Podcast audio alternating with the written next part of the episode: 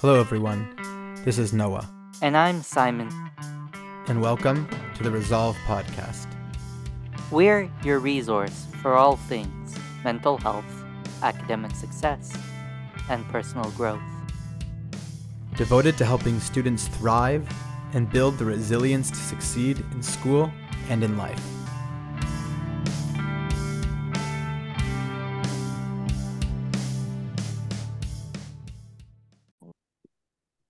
And we're on for another episode of the Resolve podcast. I'm here with uh, two wonderfully accomplished guests in the education arena, uh, Roger Stark and Betsy Hill. And I was wondering if uh, you could take turns introducing yourselves and a little bit about what you do. allow the lady to go first. I'm Betsy Hill, and I'm president of Brainware Learning Company. Um, I started as a high school foreign language teacher uh, many years ago, and um, you know went into it with all of the energy and enthusiasm and commitment that I think most young teachers do. Uh, but I found that I couldn't do what I hoped to do with all of my students. Some of them just uh, and I didn't have anything in my toolkit. I didn't have ways to really help them.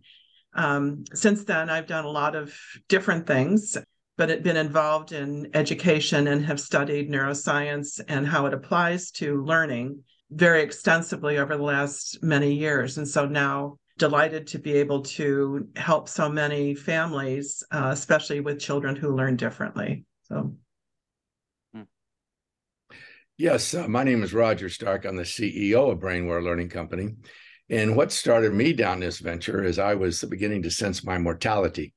And uh, what did I really have I done with my life? And what can I do to make the lives of others better? I came from a highly disadvantaged background, and um, people that struggled, whether it was mentally or financially, always had a great interest with me. And I was blessed with uh, good academics and uh, I'd made a reasonable amount of money, and I began to look at what what could we do to change the world. And as I began to look around, and I did something that's not I do not advise anybody to do. We uh, I put it out there that I had X dollars and I wanted to investigate, and so so many things came to my desk. I mean, it was just unbelievable. Uh, it's not a smart way to go about doing what I did. I learned the hard way. I had relatives I didn't even know I had. So after working with it, a couple of doctors walked in my office and said, "What do you know about the brain?" And I, I, I don't get stumped often, but I kind of paused. I said, "Well, I don't know. I think I have one." And uh, so they began to tell me all of the myths and the lies and the falsehoods that have been perpetuated forever, like intelligence is fixed and white people are all smarter than black people and and girls can't learn math and they just said this is all wrong this is all wrong this is all wrong it's a myth it's not true and uh, so that intrigued me because when i i began to look at the data you know in particularly in the united states less than a third of our children can perform grade level work proficiently 20% of our high school graduating seniors cannot read and comprehend their own diploma um, 46% of our workforce is workplace illiterate. They don't possess the skills to utilize the tools to drive productivity. 54% of our workforce struggles to read uh, efficiently, or what we would say proficiently at uh, sixth grade level. That's 130 million people. And I began to start looking at the economics of what we're doing. We're, we're talking about graduating 82% or 83% of our children. But when you look back, well, they got multiple types of degrees today. They got below basic, basic, above basic, and proficient. Well, half the kids are graduating with below basic. I'm sitting in Chicago. They say, oh, we're graduating 84% of our students. Well, only 26% can do grade level work proficiently. I said, this is an economic disaster. We're worried about China and Russia and all this stuff. We're going to collapse from within. We can't withstand this type of growth and capabilities within our students and be a country. It touches every aspect of our life. You can't talk about education without talking about economics. So it immediately intrigued me. However, they were operating in a clinical environment, one on one. And doing a clinic environment at the day end of the day, no matter what they tell you, you're going to spend ten, twenty thousand dollars. And I said, this isn't affordable. We got to find something more scalable. And this was serious heavy duty industrial strength therapy. This wasn't a brain game tinker toy. So I began to look I knew a lot about the video gaming business. I took all Spielberg's products to market before he launched DreamWorks. I launched EA Sports with Trip Hawkins. I launched Playdeck Technology with Nolan Bushnell. So I knew a lot about video gaming. And I just said, we could take this and put it into a gaming environment and use the internet to lower the price point and make it more fun, interactive, and engaging, and pair that up with highly competent what we call brainware master coaches, we could lower this price point and take it to critical mass and help so many more people because I've dedicated my life. Oh, I got a problem here. Oh, no problem. Turn that phone off. I didn't mean to do that. I'm so terribly sorry. Uh, so what I began to look at and understand that we could do this, and so I I jumped on full boat. I mean, I put a lot of money, I put a lot of time, and now fortunately we built the world's most researched comprehensive integrated cognitive skill development tool delivered online in the world. We're very proud of that. We work in 73 countries. We've served over a half a million families, and that's what excited me. Mm-hmm. Yeah, that sounds uh, that sounds incredible, especially the part where you do the research and make sure that everything is evidence based. Because as I'm sure you're both aware, there's a lot of neuromyths still around, uh, especially in uh, the teaching profession. Uh, now, uh, I'm wondering a little bit about how the program works and how it helps kids that might think a little different or kids that are neurodivergent and how parents have sort of responded to the program. Go ahead, Betsy. Well, there's a lot to say on all those all those topics. So we start with a cognitive assessment. It's a nationally normed, scientifically valid, research based assessment that is um, very actually easy to administer and is very powerful in terms of the information it provides. Because we know that everybody learns differently. And when you talk about neurodivergent, you know, um, you're sort of, I think people are generally referring to, you know, outside of the sort of average range but it, the truth is even within the average range um, not everybody has average skills and we all have cognitive strengths and weaknesses. And so we start with that initial assessment because we need know that we can understand um, how uh, an individual child learns and where their strengths are how they can use them and how they can leverage them and how they can help support the skills that are perhaps not as strong. Um, and so it's when we um, do that assessment process and then we sit down and we talk with the parents, the response is generally just, I can't believe I'm getting these kinds of insights into my child. I never really understood before. Now I understand why we're seeing them this kind of problem in school or this kind of behavior at home or this kind of whatever it was. It, it starts to make sense. And um, that provides a baseline, then, of course, also for cognitive training because we know that these skills can be built. Mm-hmm.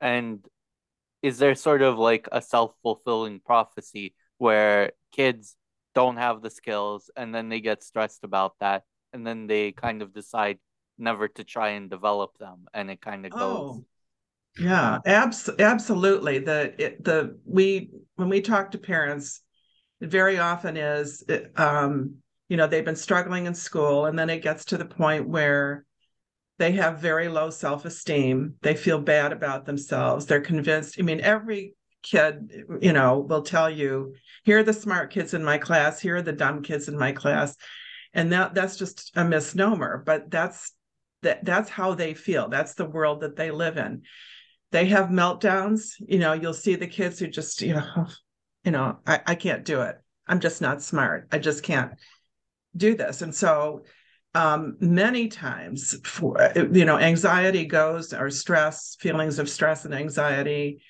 um, go with learning issues and and it becomes a sort of vicious cycle where the more they struggle the less they want to do the more it becomes difficult the more they're convinced they can't do it and um, it ends up with homework battles at home, meltdowns at school, acting out kinds of behavior or withdrawing kind of behavior. So you see a lot of these things that can look like laziness or disinterest or things like that that really have nothing to do with that that really has to do with the fact that they learn differently and that underlies um, all of these other factors i would like to point out something else as well though we don't get as many but people come to us for two reasons pain or gain either they are struggling in some way or, the, or they're not living to the expectations that the parent believes the child has the potential betsy likes to talk about the p word the potential.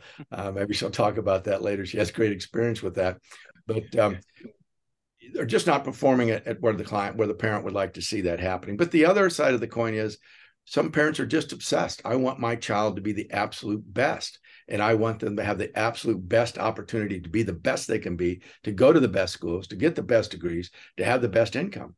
And so we get both sides of that coin because as Betsy says, everybody learns differently, but everybody has cognitive strengths, everybody has cognitive weaknesses. And we can, I mean, I don't know you, but if I get a chance to know you, I'll be able to tell exactly what your cognitive strengths and weaknesses are. Now, I don't know if you've ever had any training or coaching uh, to understand those and, and how to deal with them. But um, the reality is, all under you if you haven't, you've developed a workaround. You develop accommodate, accommodations yourself. You see strategies of what you can't do, and because there's many people that have had challenges like this, but they've worked it around. I mean, you look at things like ADHD or, or dyslexia and some of these things. They're some of our smartest people in the world. They may not be able to tell you how they got an answer, but they can get the answer quick. So, um, you know, I, I just got to get this out. I, I'm just biting at the bit the reality is, in our opinion, the most underutilized asset in the learning and the teaching process is the student. Let me be clear. God did not make any junk, and He didn't start with your child or any other child in the world that you know. There's a real special human being trying to get out of every little child's life. And you think about this everything we do in education is about teaching. Every issue, it's about a teaching or an instruction issues we never once think about what's the child's role in the learning and teaching process. What can they do? What can we do to develop that child? Because see, everybody as individuals, we all have the ability to learn. We're born to learn. That's what we do. We're born to learn. But not everybody's capacity for learning is the same. Your capacity is shaped by your environments, your genetics, your life experiences. But I got great news for everybody that's listening you are the CEO of You Inc. And if you want different, you can have different, but you got to do different. And by doing difference is first of all is understanding what your strengths and weaknesses are, and then developing a system that allows you to unpack that process so you can see exactly where those strengths and weaknesses are. And then you can deploy the appropriate resources to elevate those strengths, to build that intelligence. And that's what we have the ability to do. We build it faster and greater than anyone with sustainability and transfer that we've known or seen throughout the world. We work in, I just bet we now sold product in 73 countries, all 50 states and 73 countries. But we never, we should never underestimate the value of the student because we've looked at this issue since President Johnson was president. He said, This is horrible. All these, about seven out of 10 of our children are not performing proficiently at grade level. About a third do perform. About 20% of our Latinos can, about 18% of our African Americans can, but collectively only about a third. So we're crashing and burning with about seven out of 10 every year. Seven out of 10. President Johnson said this is insanity. We've now spent $22 trillion, that's with the T, in 60 years. And always my question is what's changed with the children that learned it? Nothing, absolutely nothing and and they've got a third that by having the science of teaching and the best teaching practices we've got about a third of our children performing proficiently what does it look like if you incorporate the science of learning with the science of teaching you marry those two together you see an average of two years of academic growth in 12 weeks an average of four years of cognitive growth in 12 weeks these are unheard of statistics with demonstrated sustainability and transfer with the appropriate or the right kinds of comprehensive, integrated cognitive skill training. Hmm. And I think the other important thing about uh, cognitive skills is that sometimes it's hard or very expensive to get a psychometrician to see if your child has ADHD or some other diagnosis that impacts them. Whereas, uh, from my understanding, brainware can reach kids whose parents might not be able to afford those assessments in the first place. That's absolutely correct. What we've done, we used to be in the clinical business and just worked in clinics. That's where we chop, got our chops and that's where we lived. But to get this type of therapy in a clinic's office, uh, it, these costs are based upon the price of a real estate within the community in which you live. That's how doctors and medical people charge. If you live in a, a community with $5 million houses, you're going to pay a lot more than if you live in a community with $100,000 houses. It's just the way it goes. So it's usually anywhere from ten to twenty-five thousand dollars. It's a wide range. It just depends on what you would have to spend. Now that sounds like a lot, but before that was put together in the last fifty years, you'd have to spend eighty or hundred thousand dollars to get these collective types of services to spend the appropriate time because everybody worked in silos. Nobody worked integratedly. So you go to speech and language for a couple of years, you go to clinical psychologist a couple of years, a neurologist a couple of years, but they brought it down to that. And so what we've been focused on doing is how do we get more parents with a greater with an opportunity to participate. So what we've been able to do through the nationally normed assessment, working online, gamifying everything, we've been able to lower that price point dramatically. Where a parent, if they want to get into this, they can get into this for I've seen it delivered for as low as $65 a month. And we have different options and different programs, but you can definitely step into it if you're willing to commit to your child. If it's $65 a month, that's that's the lowest I've seen it. I it does get higher, but that's the lowest I've seen it delivered. And that's a reasonable number. Most people can figure out $65 a month. So that's a big jump for us.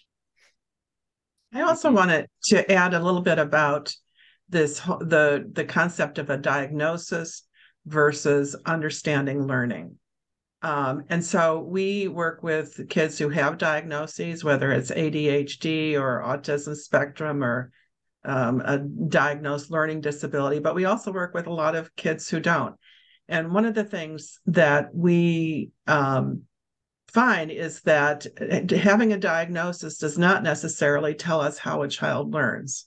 And so, what we are able to do with our assessment is to to pinpoint those and to really look at how each child learns and learns differently. So it's not about, and the other thing is, you know, many parents, a lot of them who have come to us have had a neuropsych evaluation uh, prior to coming to us.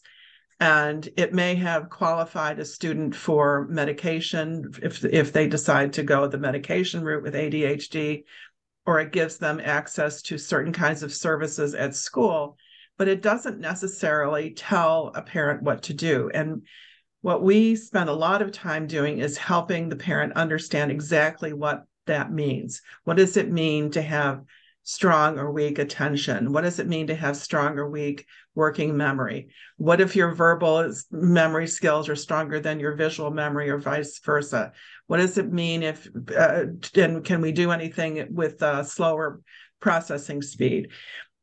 So we really try to focus it's it's not just about the evalu- having access to the evaluation but then it's what you do with it and what it means and how you're able to actually um, have a plan you know one of uh, one of the parent things our parents talk about a lot is you know now now i've got a plan. Now i see what i need to do. Now i know what direction we need to go in and we know that we have a plan to help them improve their capacity for learning and therefore their success.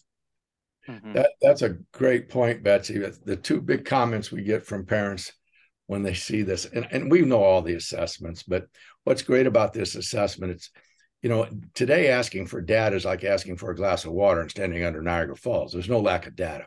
What you want is actionable data, data that will actually inform you or empower you to do something about what you want to do something about when you want to do it. And uh, I've not met many parents that have a PhD in parenting. So most parents have no idea what they're doing. They kind of rely upon the school. If they don't get the resources they think they need there, they might consider a tutor. But all a tutor does is do what a teacher does, just teach. They're not going to fix any underlying problems that are creating challenges for learning or behaviors. So the first thing parents do with this, this document, it's you can read it. We work diligent so hard to make Betsy and her teams work so to make it in language that every parent can understand. And then we walk them through it. We have a neural educator uh, walk them through every aspect of that report. And the two comments, the ones is the plan, because it, it feels it, people underestimate clarity. When you actually have a plan to know where you are, where you're going to go, and how you're going to get there, it relieves a lot of stress. The second thing they admire is they feel thankful because they now know their child. Because if you don't know someone comprehensively, cognitively, you really don't know them. And once you really understand how they process information and how they learn, it takes on a whole nother level of perspective of how you respond to your child when they're doing something perhaps that frustrates you. Now you understand why they do it. And it elevates the parent's empathy. So it really lowers down on that that back and forth that can be a little tough. I apologize. I've got sun coming in here. I yeah, don't no have problem. a production stool here, so I do apologize, but it is what it is. Mm-hmm. And uh, is there ever an age where it's too late to implement these strategies, or do they work for people even in their early 20s, say?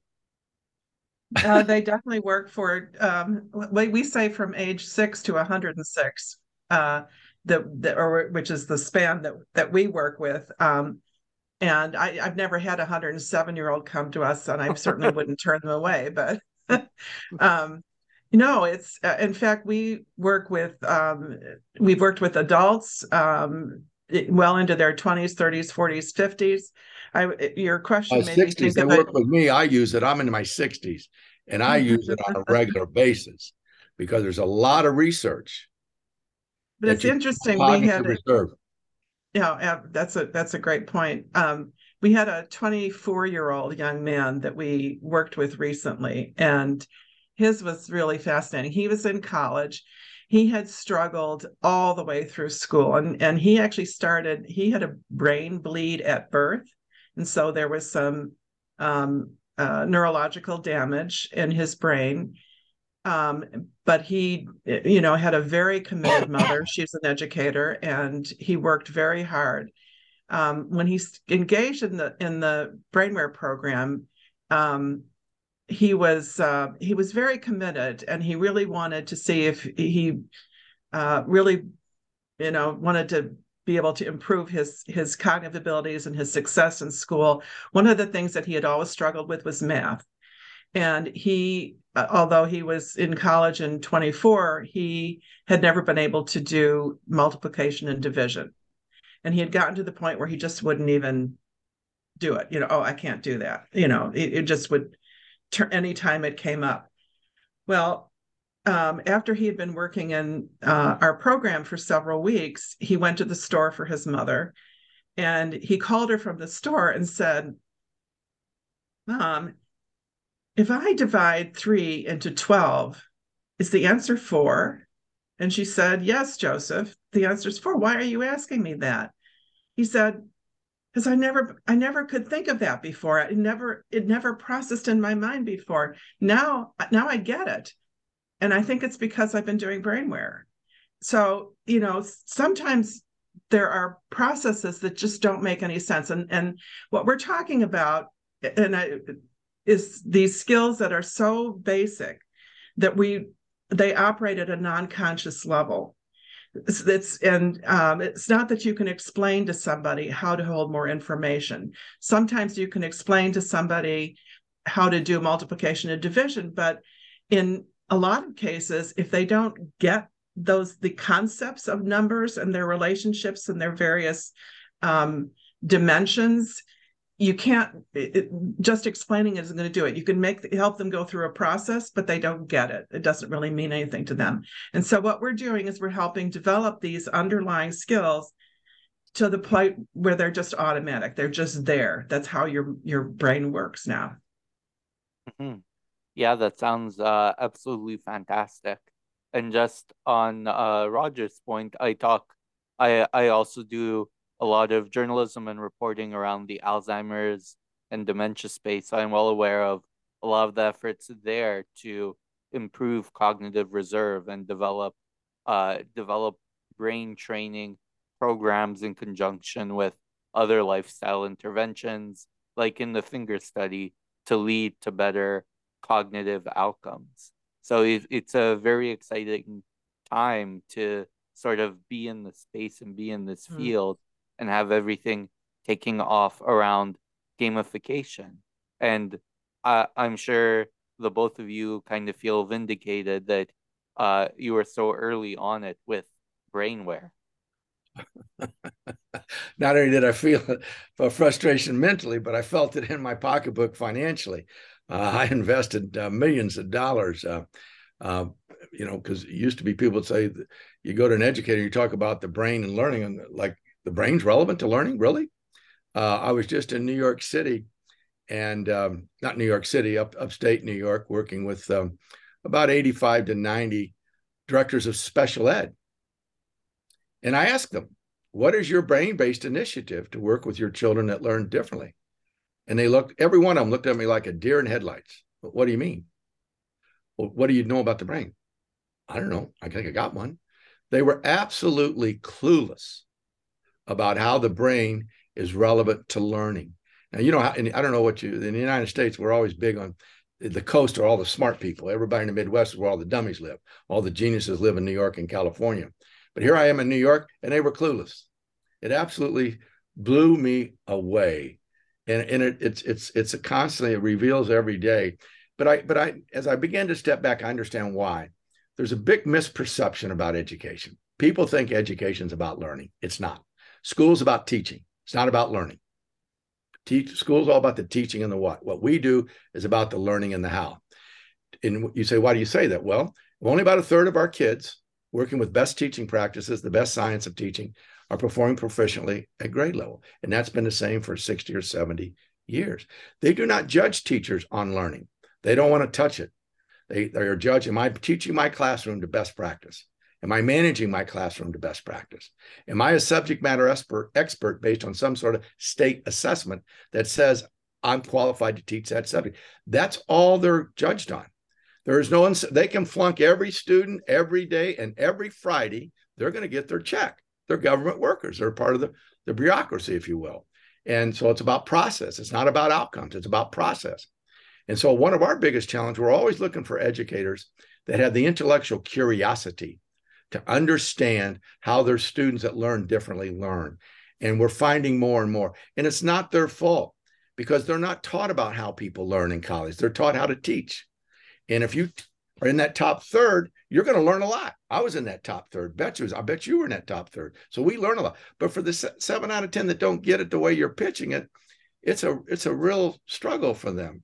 And the reality is students that teachers work really, really, really, really hard they do. The students work really hard. But the system, the system does not give the teachers the resources that they need to help children that learn differently. Betsy's taught in the class. She knows what the, you see these wonderful children. You know they have capabilities. You know they're bright, but they learn a little differently. And they don't equip you with the resources that you need to help that child be the best they can be. I think it's criminal. Mm-hmm. Yeah. no child has to come, no child has to be brought into this world. To let a child suffer needlessly, to me, and I know some people are not religious, I happen to be, so probably I just turned off half the audience. But the reality is, the greatest sin in the world, or the greatest, how, I don't know, however you want to say it, is to let a child suffer needlessly when they don't need to suffer. They don't need to suffer. There is hope. That's why we wrote this book. It's all about hope and inspiration and aspiration because your child has been diagnosed with something or because your child is struggling somewhere or somewhere, it's not a life sentence. You've got an opportunity. You can help your child if you choose to help. As I tell everybody, and I think I said it earlier, you're shaped by your environment, your genetics, your life experiences. There's no doubt. But you're the CEO of You Inc. And if you want different, you can have different, but you got to do different. And we're finding more and more a receptive audience. And that's why we work with parents. And that's why we wrote this book, because parents have a sense of urgency. They have a need. They are not about processing. They've got to live with that cow the rest of their life. A teacher's got to live with them through a grade one year. And they pray every day, how can I get Roger Stark out of my class? He's a mess. and I'm sure teachers did that with me, probably. the reality is, you have parents, parents care and they want results.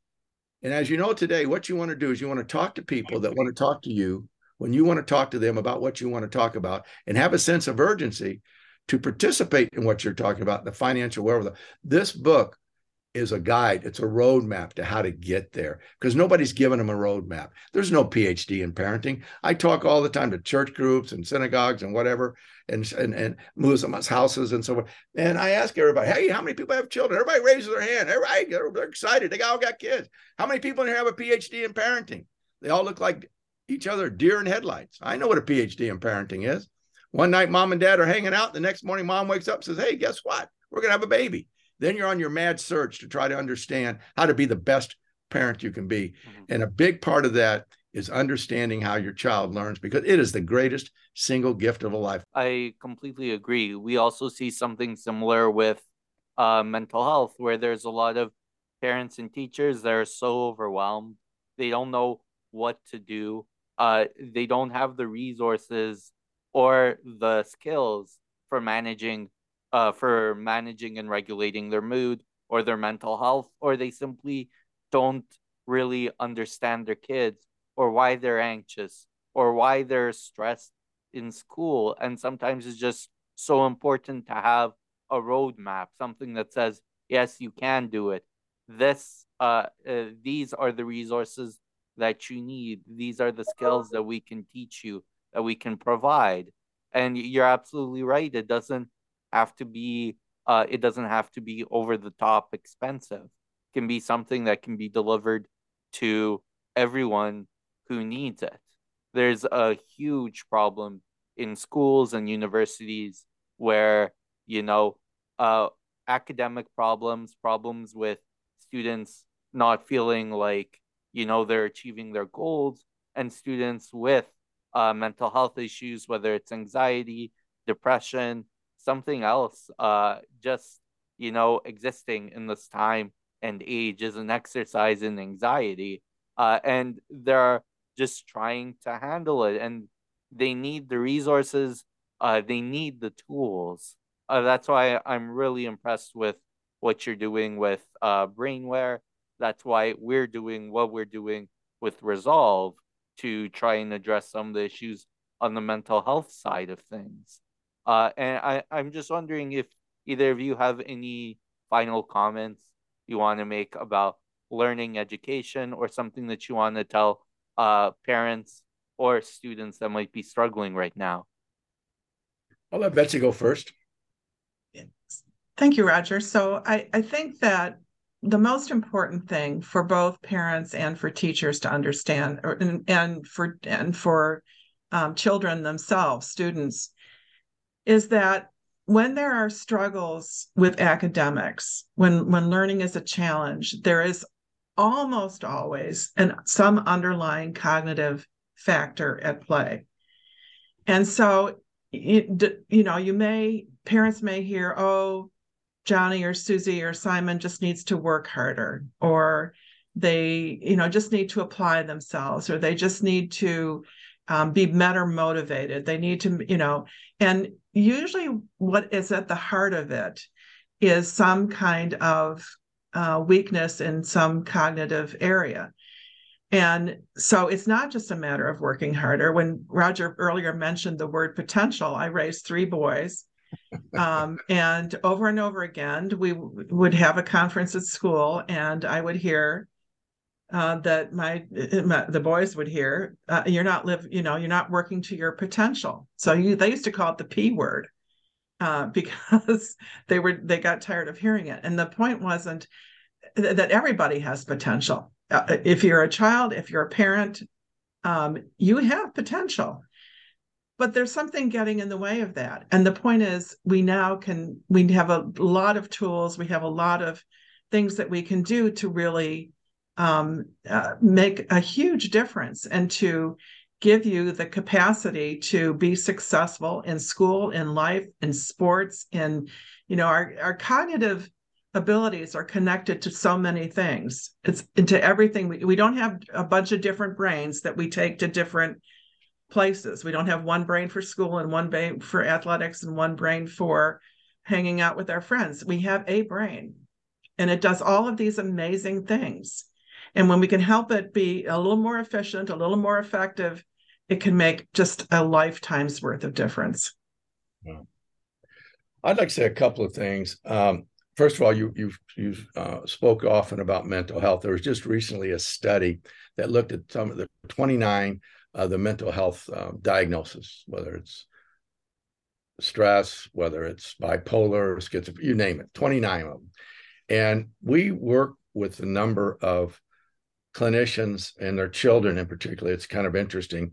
Um, we just uh, was working with a group out of, uh, out of Scranton, Pennsylvania, and they they have a complete full service mental health facility and they cover it all. What what do you do when when someone has some sort of a mental health issue when you go to a, a clinic? Well, the first thing the clinician wants to do is attempt to eliminate that problem if they can. If they can't eliminate it, they want to develop some sort of a managed plan uh, to provide your life with as much normacy as possible. Uh, typically, that plan will involve some sort of a cocktail. But what they found in this research, in every single incident, there's a C factor.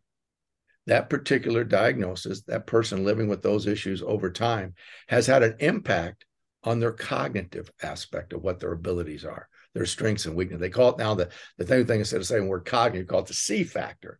There's a C factor in every one of them. And most mental health clinics do not have um, the, the resources in, in an economical way to um, assess what that C factor. They're so um, concerned about getting rid of the, the, the schizo, managing schizophrenia or bipolar or the whatever that might be, but they don't really look at carefully what was the C factor that was caused and how do you go in and remediate those things. Twenty nine of them, and uh, we're partnering with these types of facilities because we have the ability to come in in a very affordable, scalable way to assess it and then remediate it. Everybody else deals with symptoms on these issues, um, especially when you move into education. I had a superintendent one day said, "You know, we spend all of our time, Roger, watering the leaves. We never water the roots." The other thing that I want to make sure that every parent knows um, is there's some new work today, in in the and they talk about EQ, the emotional quotient, the intellectual quotient, but now there's two more. There's the social quotient, quotient, quotient. I can't say the word social quotient. Can you help somebody? Social quotient. I can't say it. Am I saying that properly? Social yeah. quotient. Yeah, social quotient. And then you have the adversity quotient. The social quotient is your ability to interact with people and get along well with people and communicate well with people. In short, well, where well with people. And then the adversity quotient, being able to take challenges as they come to you and difficulties and hurdles and not let it break you down. And the great thing about brainware, we just don't fix a cognitive skill. We have an impact on the well being of the total human being, not just your grades, not just your behavior, but the well being of the total human being. Talk about stress and anxiety. When a child has difficulties or struggling, it's high. Let me tell you something that anxiety and stress is high throughout the house. When you have a child that learns differently, the stress and anxiety is throughout the home. So if you help that child be the best they can be, you're not going to lower the anxiety and stress level of that child and build their self-esteem and build their self-confidence. And we and we do that in spades. We take it and knock it out of the park. You see that stress and anxiety lower in the home. So the one thing every parent needs to understand, if your child learns differently, you're on your own. The cavalry is not coming. If your child does not get what they're pitching the way they're pitching it, they have nothing to do to help you. If your child gets behind, they'll never catch them up. You are on your own. And don't have any delusions about that. You are. And you're going to be, you are going to be the only person in your child's life that's going to determine whether your child has a life of hope and opportunity and choice or a life of chance and despair. And it's all on, you. it's not right. It's not fair. It's not just, but that's the reality today. Mm-hmm. Yeah, uh, thank you so much for uh, chatting with us today. And I think there's a little something that everyone in our audience can take away uh, from the talk. Uh, and thank you so we'll, we'll also post a link to your upcoming book in the podcast description. Uh, so thank you both. And of course, a disclaimer.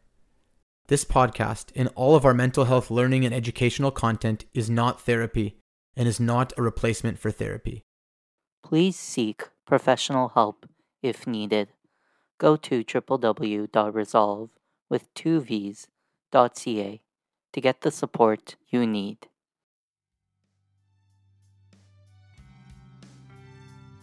And that's all for now. We hope this was helpful in some small way. If you like our content, please subscribe and give us a five star review wherever you are listening. Make sure to keep updated with all of our content on Instagram, TikTok, and Twitter. And of course, come check us out at www.resolve, that's resolve with two V's, .ca to learn more about how our services can support your needs. Till next time, take care.